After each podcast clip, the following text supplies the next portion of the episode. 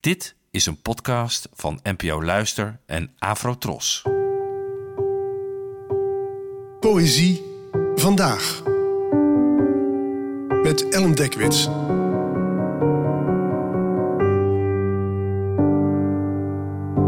Hallo, fijn dat je luistert.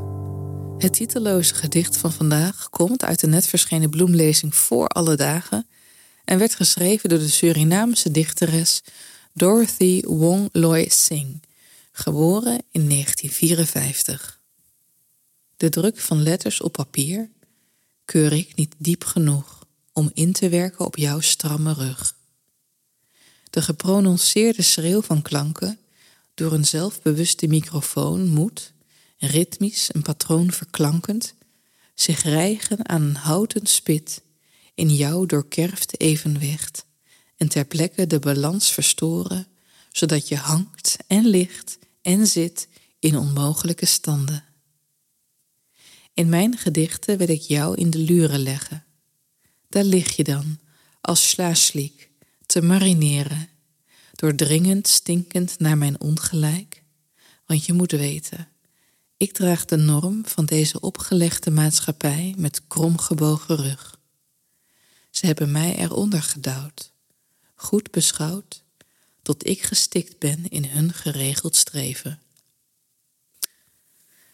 Het leuke aan een bloemlezing openslaan is dat je zo op gedichten en dichters kan komen die je zelf nog niet kende. En dit vers van de Surinaamse dichteres Dorothy Wong Loy Singh was mij nog onbekend, maar wat een sterke tekst is het. En dat terwijl ik niet precies kan zeggen waar het over gaat.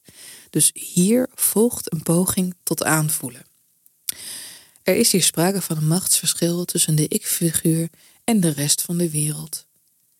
Er zijn klanken die een balans moeten verstoren, die de ingezetenen van een samenleving in onmogelijke standen duwen.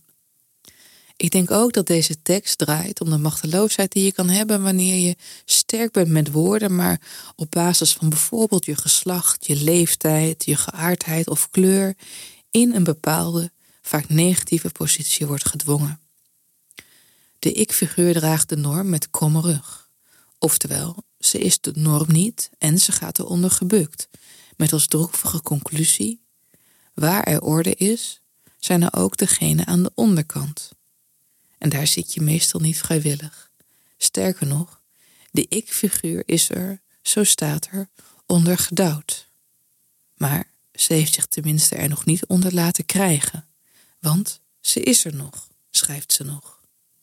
En het is in dit geval, met dank aan een kerstverse bloemlezing, niet ongehoord gebleven. Bedankt voor het luisteren en tot de volgende keer. Afro Tros, de omroep voor ons.